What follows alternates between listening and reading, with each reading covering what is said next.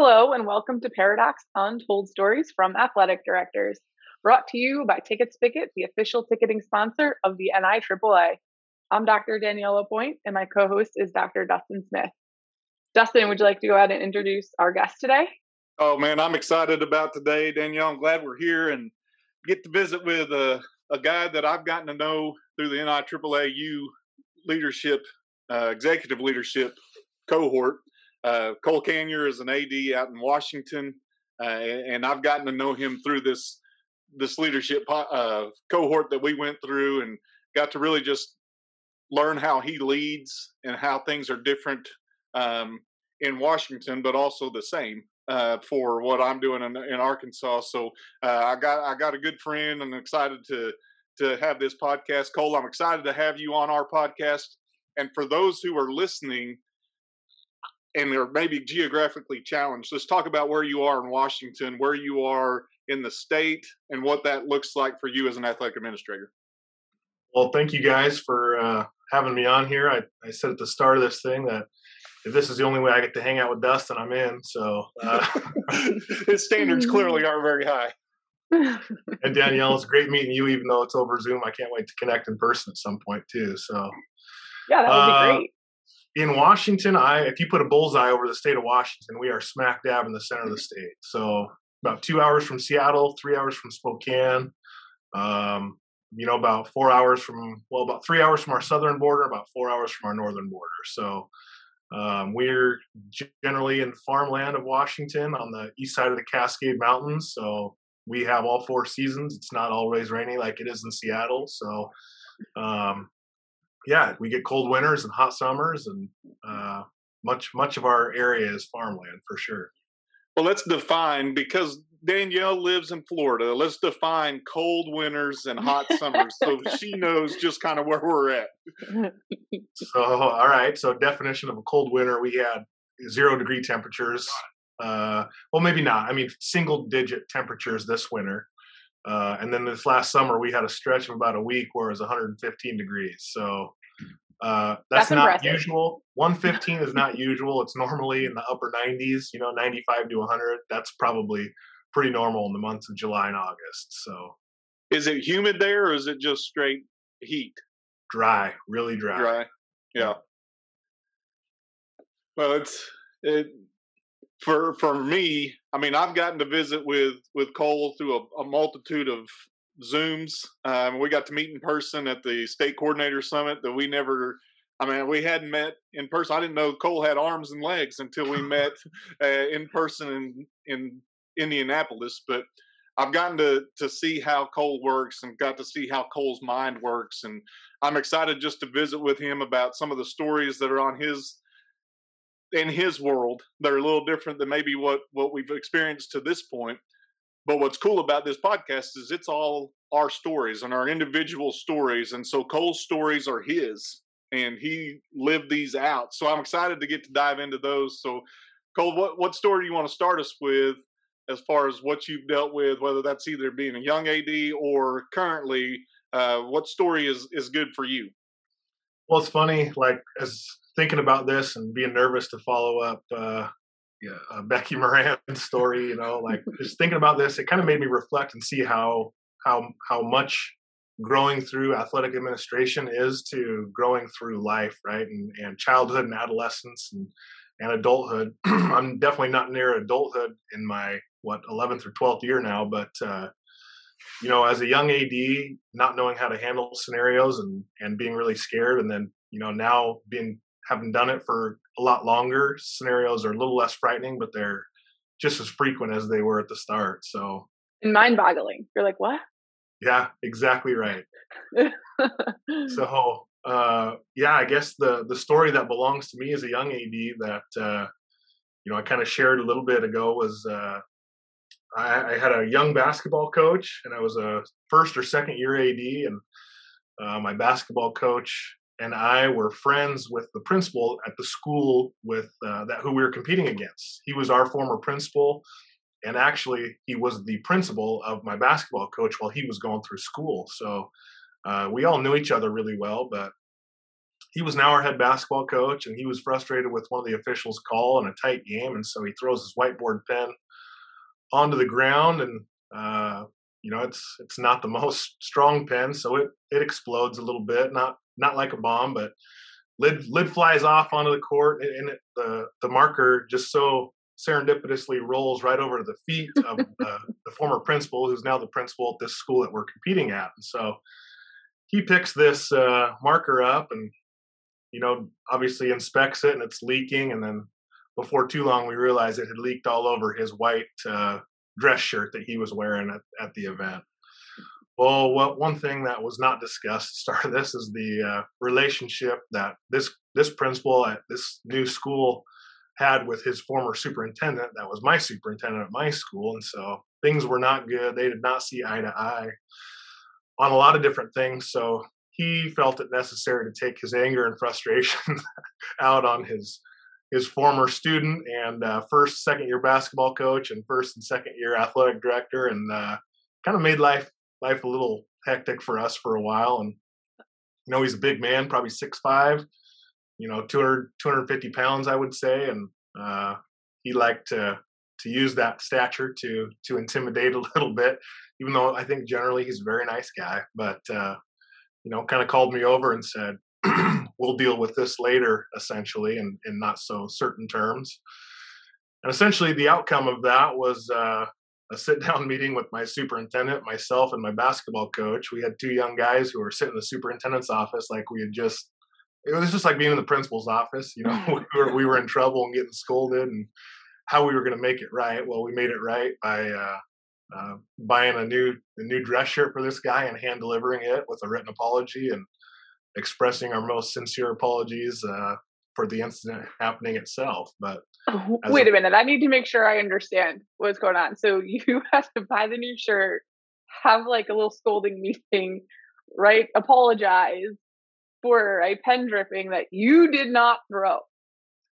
That's correct. I did not throw the pen. I did not throw the pen. My friend, and he was my friend, and then, as a young AD, not knowing how to handle a situation, I would have done the same thing, but he's under my supervisory role, I suppose. So yes, though I did not directly throw the pen, it was definitely my responsibility to try and make things right. So let me ask this question, Cole. Is he still your friend? This said basketball coach. He's still my friend, yes. Okay.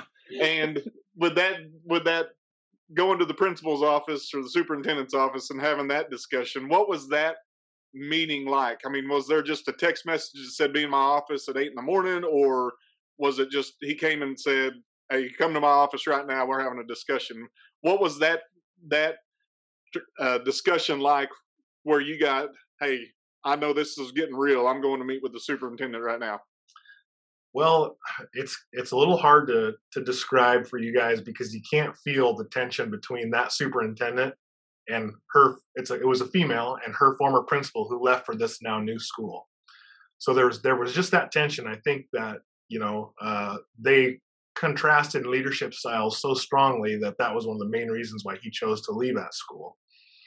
So there's definitely some extra emotion and feelings and thought and play as we're having this meeting. So it was a phone call. It was, hey, I need you to meet with me first thing on Monday or whatever day it was. I can't remember what night the game was on. And it was very much like a meeting with the principal's office. And I'm a rule follower, you guys. I did not spend a ton of time in the principal's office. So. Didn't handle it well. No. So as a new AD, I'm shaking in my boots a little bit. My heart's racing about 150 beats a minute, trying to figure out, am I fired or what for this, And I think that's a great story to highlight because I think everybody can probably relate to you not having anything to do with the backstory or the chemistry or tension between, people and the politics that kind of go into the athletic director job sometimes. And you're just standing there and you're like, I'm gonna go get you a new shirt. I'll be back. Like, it's exactly right. It's crazy. They don't have that in the job description. And there you are doing it. So, and it doesn't just happen to you. It happens to everyone. Sure. I want to ask this question, being in that meeting and the tensions there, At what point was that a suggestion you made, the coach made, or the superintendent made about buying another shirt? How did it come to that point to where you decided that's what we're going to do? And was it gift wrapped? Was it gift wrapped?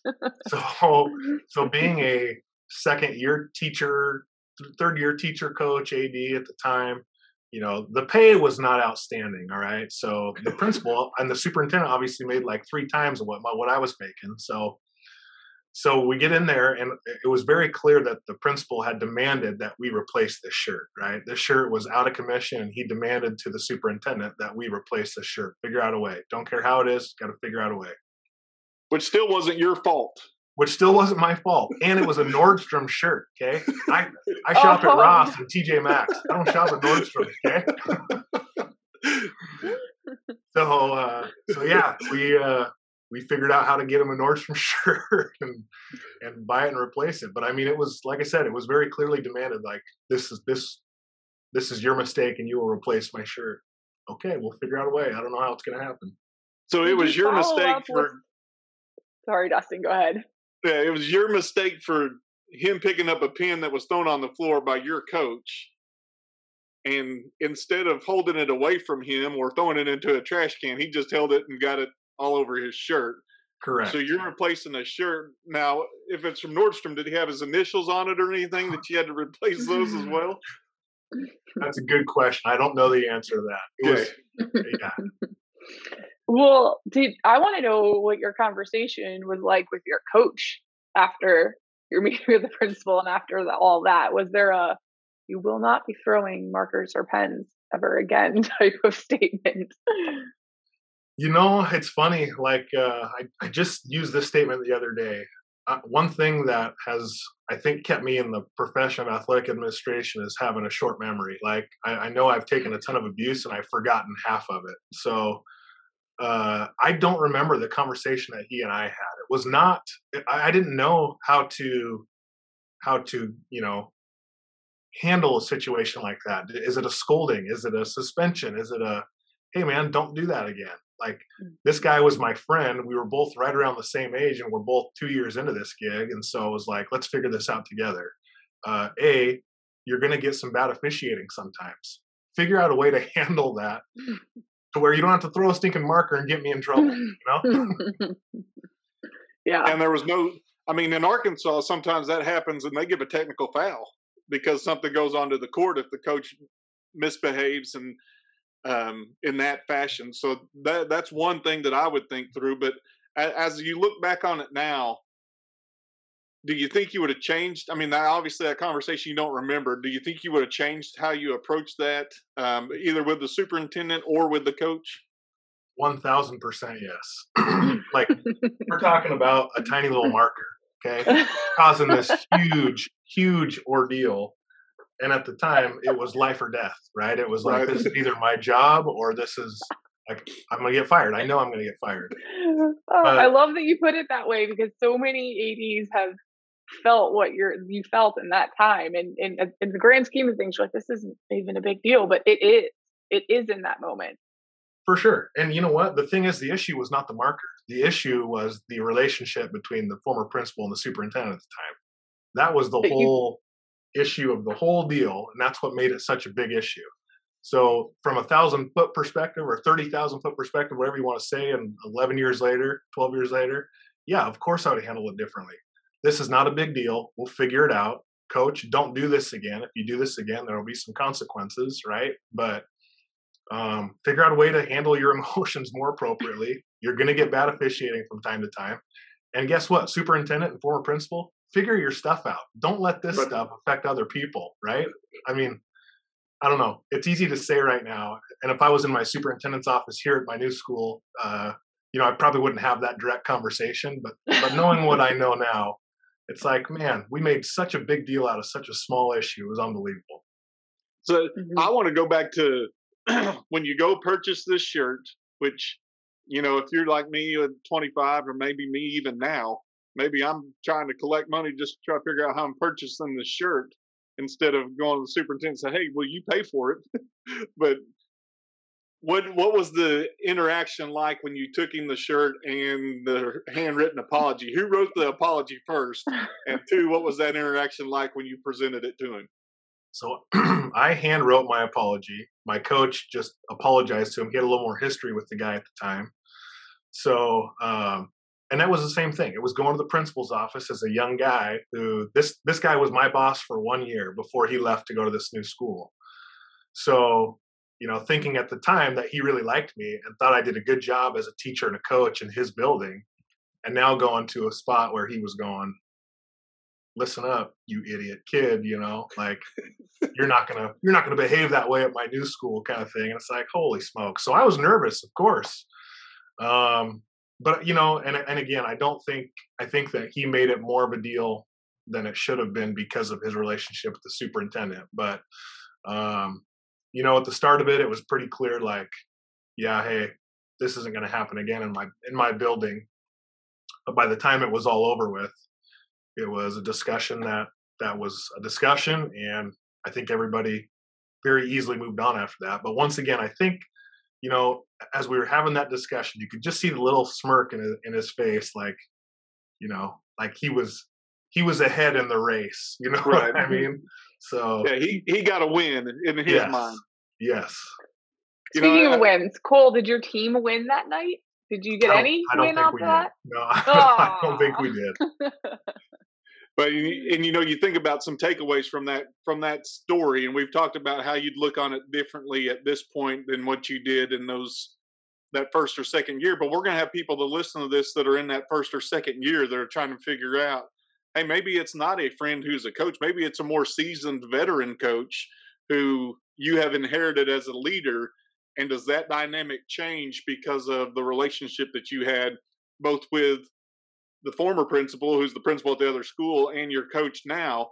What does that interaction become now, 11 years later, 12 years later, or if you're in it 20 or 30 years, what does that conversation look like? And I think that's a takeaway for any of our ADs that are listening to this to think, all right, life isn't as big as we make it out to be sometimes, and our situations that maybe we have zero control over, but it falls under our purview as an athletic director that this coach reported to you, but you had absolutely nothing to do with any of the events, and yet you're the one taking the peace offering and trying to make things right. Yeah, for sure. And I think, you know, you started that question off with, you know, relationships, right? Like anytime you go to somewhere new, or I don't know, it's just the most, in my opinion, the absolute most paramount thing that you can do as an athletic administrator is develop relationships with people, whether it's parents, whether it's coaches. And that's how you get to figure out how to best handle situations. If you establish a relationship with somebody and you have to go through something difficult, even if it's throwing a marker or if it is, you know, an accusation of something more difficult that you have to work through, that foundation of the relationship that you build with that person is going to determine how you handle the scenario. So, you know, like you gave the scenario of a veteran coach, you know, depending on a lot of the other X factors and scenarios on how that would unfold. If this coach has a history of, you know, blowups in games because of bad officiating, then we handle it differently than if it's a first time mistake, you know? But I think that, again, the tenure in the position helps kind of see it from that big viewpoint and going like, this is not the most important thing in the world.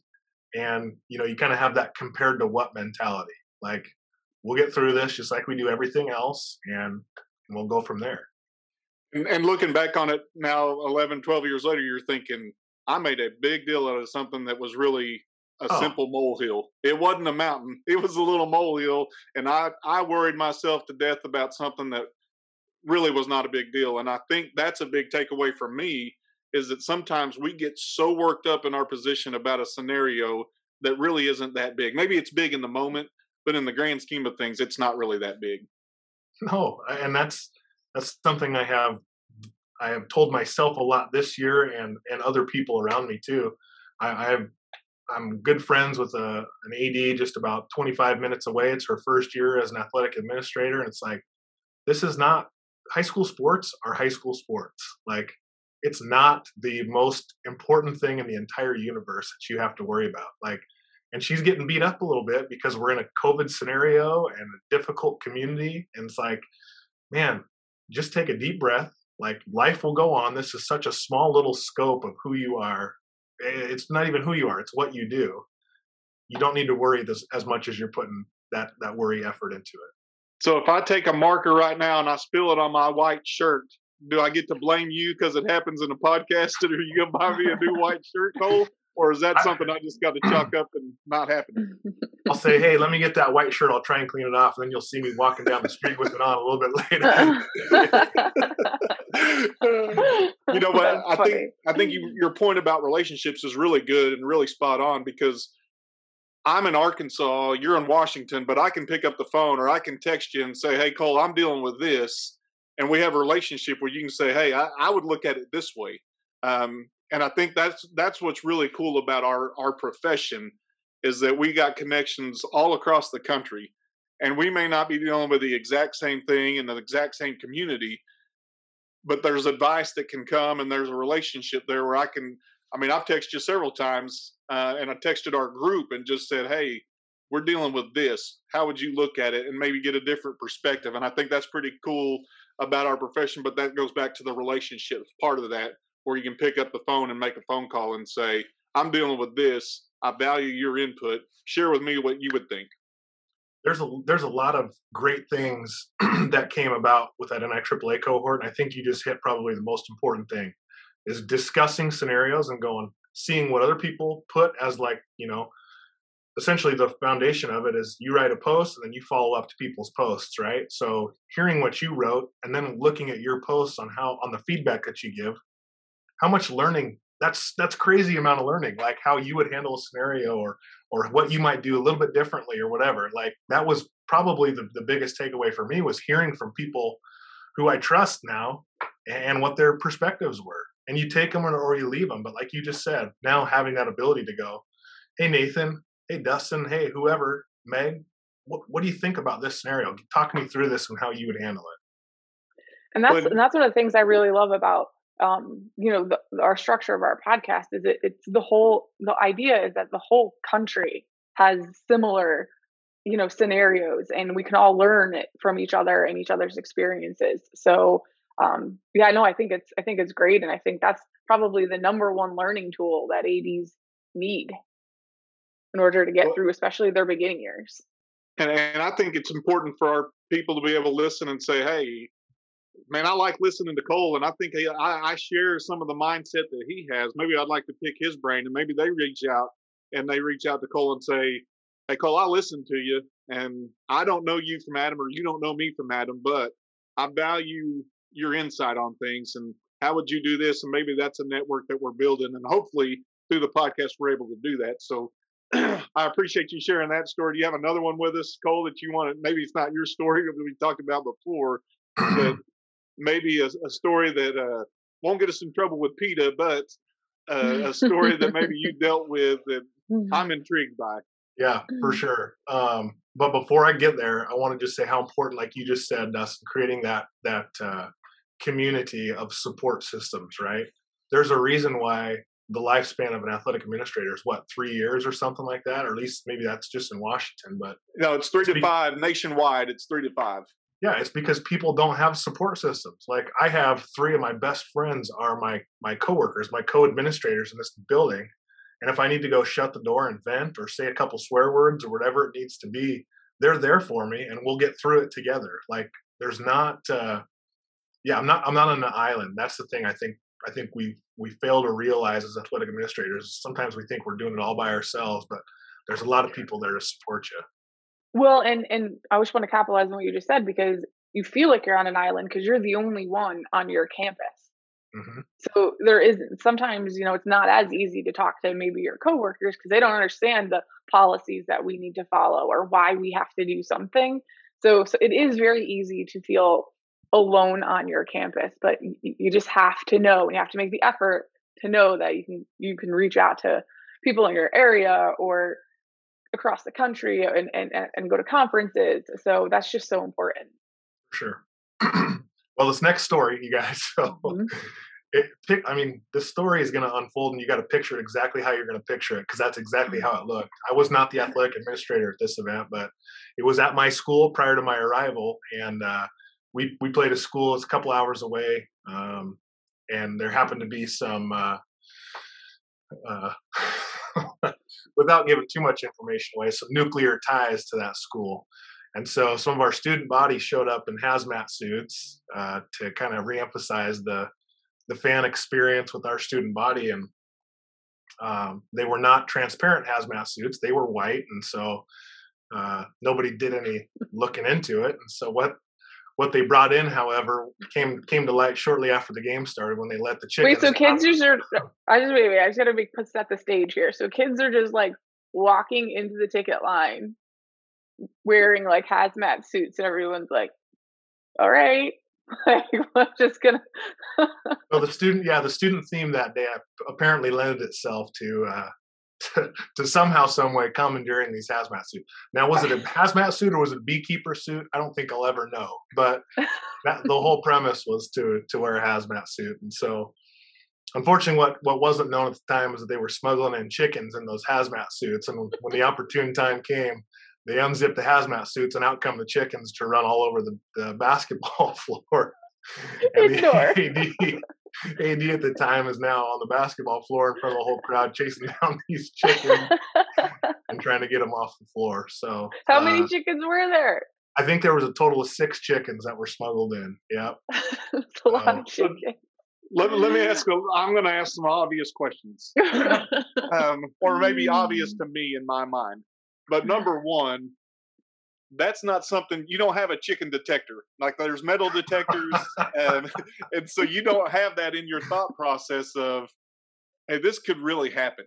I mean, looking back on it, you think about, I mean, obviously you weren't the administrator at that time, but you think about being in that situation and what do you do? How do you prevent that from happening? I don't know if that you can. I mean, you got to give creativity points to the students for figuring out, hey, but how do my second question is, how in the world do you keep them still long enough that nobody knows that there's chickens inside of you? That's a fantastic point. It must have had a real quick entry into the gym so that nobody can hear any sounds or anything like that. But you know what we do, like I told you before, we live in a farming community. So, you know, some of these kids are really well skilled on how to handle chickens, you know? I mean, so, valid point. You would think the talons or something would be scratching you or something. Well, when listening to your story, my first thought wasn't, oh, they're smuggling in animals. That is not my first thought. Yeah. So, yeah, you're absolutely right. Kudos to the kids for their creativity. But, yeah, you can't necessarily, I guess, to your point, Dustin, screen for chickens. Like, that's not something you do. When you think about, even going back to Becky's story about when the streaker happened, I mean, if you're that athletic administrator and all of a sudden there's chickens on the floor, what in the world do you do? That is not a class you've attended of how to wrangle chickens. I just imagine being that person and saying, oh, here's a major issue. We got not just one, but 6 chickens running around here. And it probably from the administrator, it felt like probably 60 trying to figure out, how am I going to corral all this? Well, a game still needs to go on. Oh, and by the way, everybody's laughing at you because you're chasing chickens. I'm thinking back to Rocky. And when he was trying to catch chickens back in the day of the Rocky movie, what that was like for that administrator. I hear the clown music in my head, right? While I'm out there trying to wrangle these chickens, it's the clown music that's playing behind you. And I feel this happened a bit ago. This wasn't recent, right? Oh yeah, this was probably 10 or 15 years ago, yeah. Can you imagine if this happened now? That would have been all over social media. Yeah, yeah. You would have been scrouched over. Everybody's phones in that gym. Yeah, everybody would have been out. Yeah, the memes that would come out of that now, just from, not whether you're chasing it and you fail to catch the thing and, do you enlist help? Are you trying to, what do you use to catch them? I'm just trying to figure out how I would handle that now. If they're where do you put them after you catch them? Yeah, what do you do with them?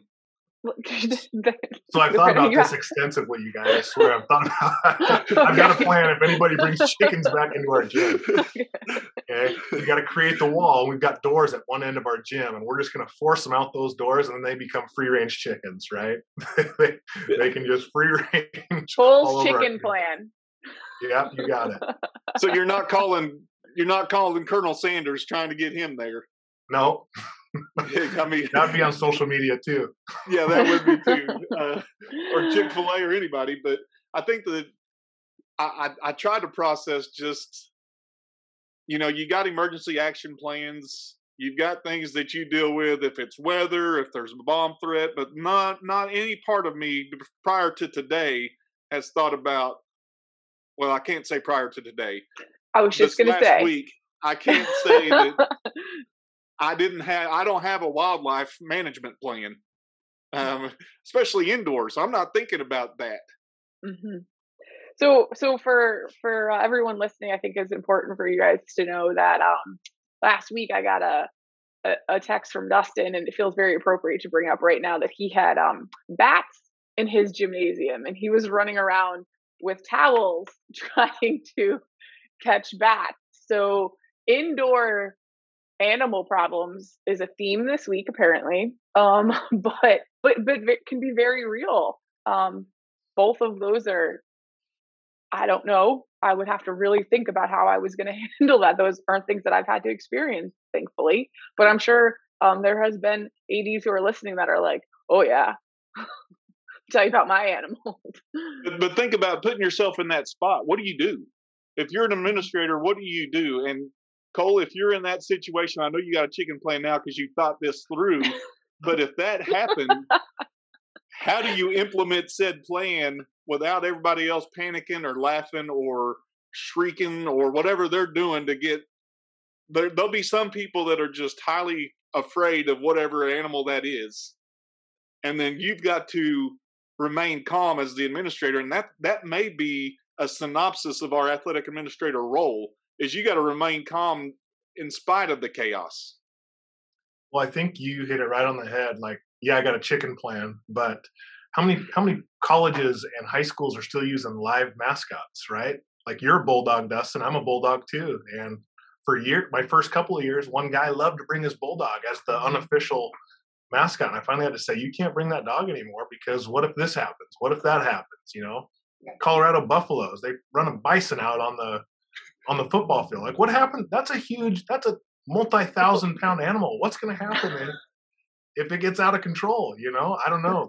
Those scenarios scare me, to be honest with you. Like, for those people that are using live mascots, you're not taking one for the team. If Ralphie runs at you, you're not standing there and taking a charge in that deal. Yeah, exactly. I mean, I think about. I mean, and I live in Arkansas, and we've got schools that are the sand lizards, you know, but what if somebody brought a lot of those in a rivalry game? I'm sure people have thought of some of those things and just turned all those loose. So don't give them ideas. I mean, I'm not trying to give ideas, but I just think about that stuff, and especially parlaying on what Cole's talking about. These are very real possibilities of things that could happen. Now, there is no possible way I can come up with every scenario. And if we rewinded this story back before whoever the administrator was at that point of that school, I am sure they never had a chicken plan. You know, what if a student brings this chicken?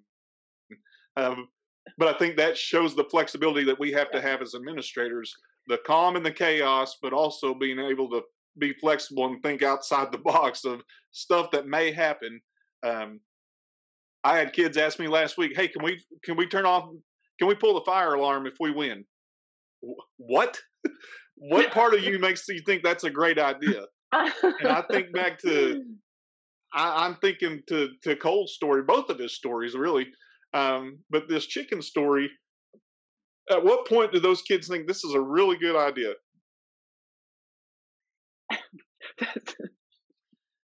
You know, it's a great question. I'm sorry.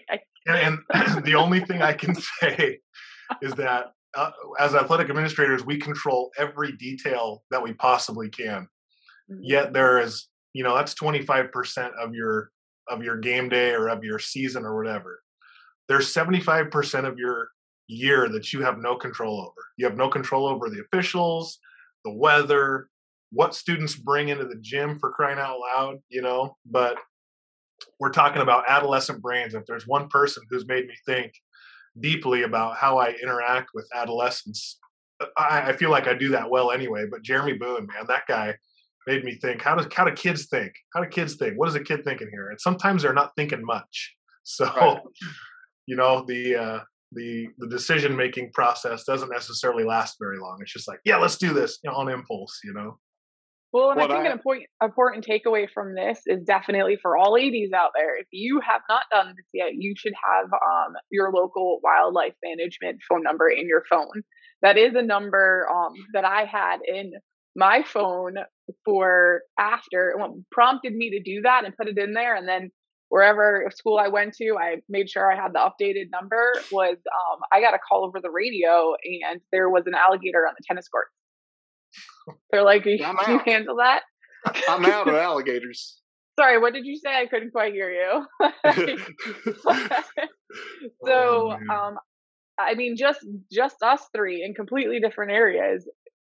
The bottom line is have wildlife management number saved into your phone because you're going to need it one day.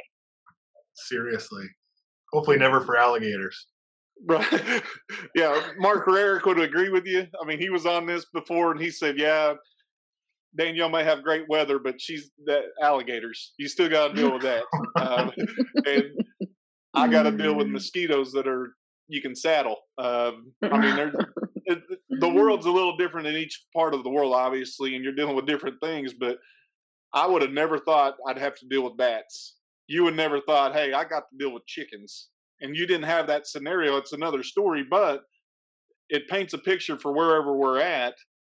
That's a very real possibility that students whose mindset may be that quick, hey, that's a great thought. Let me run with that, instead of where the three of us may sit back and say, let me think about every angle of this and think if that's a good idea. No, that's not a good idea at all. Our adult brain may be a little different. Now, sometimes I may be like that 17-year-old boy in the way he thinks and thinks, that'd be so much fun if we did that.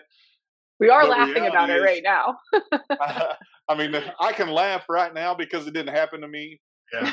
Well, as far as chickens are concerned, I deal with bats, and that's a whole nother thing.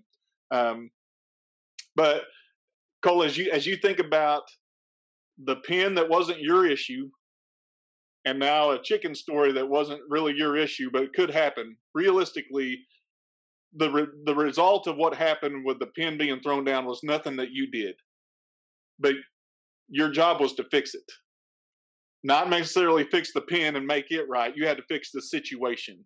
And I think that's what we do as administrators. We've got to fix whatever problem there is, identify the problem, solve it, and sometimes that's that quick.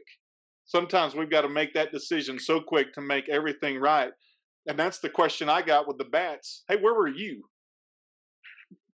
And I'm thinking, there's not a class I've taken that says this is what you do when bats break out in your gym. There's not one LTI, and I'm not going to write one of those, but there's not anything that has trained you to be prepared for that situation. There is no class, I'm willing to bet, there's no class that you've taken that says, hey, Cole, when your coach does this, you do this. There's nothing that really prepares you for that. You just got to solve the problem. If lights go out at your stadium, what do? Yeah. And you've got to solve that problem. I have an emergency plan for that. It's amazing to me. We had lights go out at our facility one time, and by the time I got from the press box to the football field, I had about 18 people say, do you know the lights are out? So we had 18 electricians all of a sudden like, oh, no, I had no idea those were out. But then I've got to solve the problem and fix it. So, you know, it's amazing as an administrator just what you've got to do and how you've got to handle that. And I'm interested to hear just your perspective now, 12 years into this profession.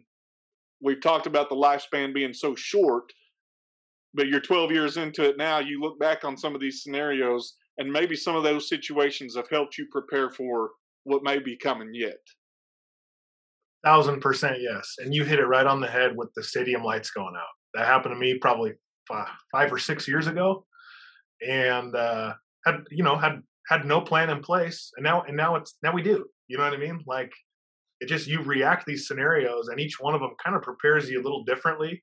But then on top of that too, the chicken story wasn't mine. It was a friend of mine, right? And so hearing his chicken story now has me prepared to handle chickens in the gym. Like, it's in the back of the brain, and it's stored there in case it ever happens. Pray to God it doesn't. But like you said, there's just these experiences all somewhat weirdly prepare you to handle some of these different challenges. And we're just scratching the surface, and a lot of it's funny. But there's some really serious scenarios that you got to work through too. And those serious scenarios are those things that prepare you too. Never thought I'd have to deal with a coach misconduct situation. Been through that, but like you said, I got my master's degree in school administration. There is not one single course that prepared me for athletic administration when I got my principal degree, right? I mean, it all happened on the job. I learned it all on the job. So I love the LTIs because they give you bits and pieces. But like you said, there's no LTI that says alligator removal from the tennis court, bat removal from the gym. Like, it doesn't do that. Yeah. Larry the Cable Guy, I'll reference him just because I can relate to his mindset, but it's similar to alligator on the tennis court. If you want to put, he talks about shark bite suits. And whose idea was it to jump in there first and say, hey, this is a great idea. I'm going to let a shark bite me and see if this thing works. But Larry the Cable Guy says, you put that shark in the Walmart parking lot, I'll take it on every day. But you put me in the ocean, not doing it. I'm not getting in there with a shark. I'm not getting on his territory. And so I would have to think with an alligator, I don't know what his territory really is. Like, if he's dead, maybe, then I'll take him on. But I'm not getting on him a tennis court, golf course, in a swamp, none of that stuff. They're, and Danielle, you may have harmless expertise. I was going to say they're harmless. They're not as bad as you think. And I was in the center of the state then, so they're a little bit more dominant. Now I'm over on the coast, so we're more concerned about those sharks, I'd say, over here. But it's our tennis court was completely fenced in, so like, and he couldn't figure out where the gates were to get out, and he was massive. There are pictures. It wasn't good. And the court alligator, because the courts were so hot, they were so hot. Like, he wanted out of there so badly, and he just couldn't figure it out. So yeah, it wasn't exactly a fun memory, but it happened, and the wildlife number is an important number to have. Well, Happy Gilmore would say he was mad because he got all them teeth and no toothbrush. So maybe that's what he was looking for, was a toothbrush. Yeah. Oh, well, thank you very much, Cole, for being with us today. It was awesome talking to you, and I am probably gonna, steal a form of your Cole chicken plan. I enjoyed that. But yeah, it was great speaking with you. And Dustin, you need to deal with your bats. Get that under control. Unfortunately, we're still dealing with that. But man, Cole, I appreciate you jumping on here, and I appreciate your stories, because I think they're learning environments for everybody. But you've got some nuggets of wisdom in here that you can go back and look at as well for your own personal growth, and for anybody that may listen to this podcast has an opportunity to say, let me evaluate some things and say, and that really happened to somebody. And Doug Kilgore tells me all the time, learn from others' mistakes, because you're not going to make them all yourself. You just can't make them all yourself. So I'm not saying it was a mistake that you had to deal with or that you did, but it's a situation that happened that I get to learn from. So I appreciate that insight that you provided. And I thank you for taking a chance on us, giving us a chance to laugh with you, not at you, but laugh with you in these stories that you've shared with us today, Cole. Thank you, guys. I love this platform. I'm glad to connect with you guys. It's so much fun hanging out. I can't wait to do it in person again sometime soon. Great. Awesome. Thank you, Cole. And thank you to Tickets Picket for making today's episode happen.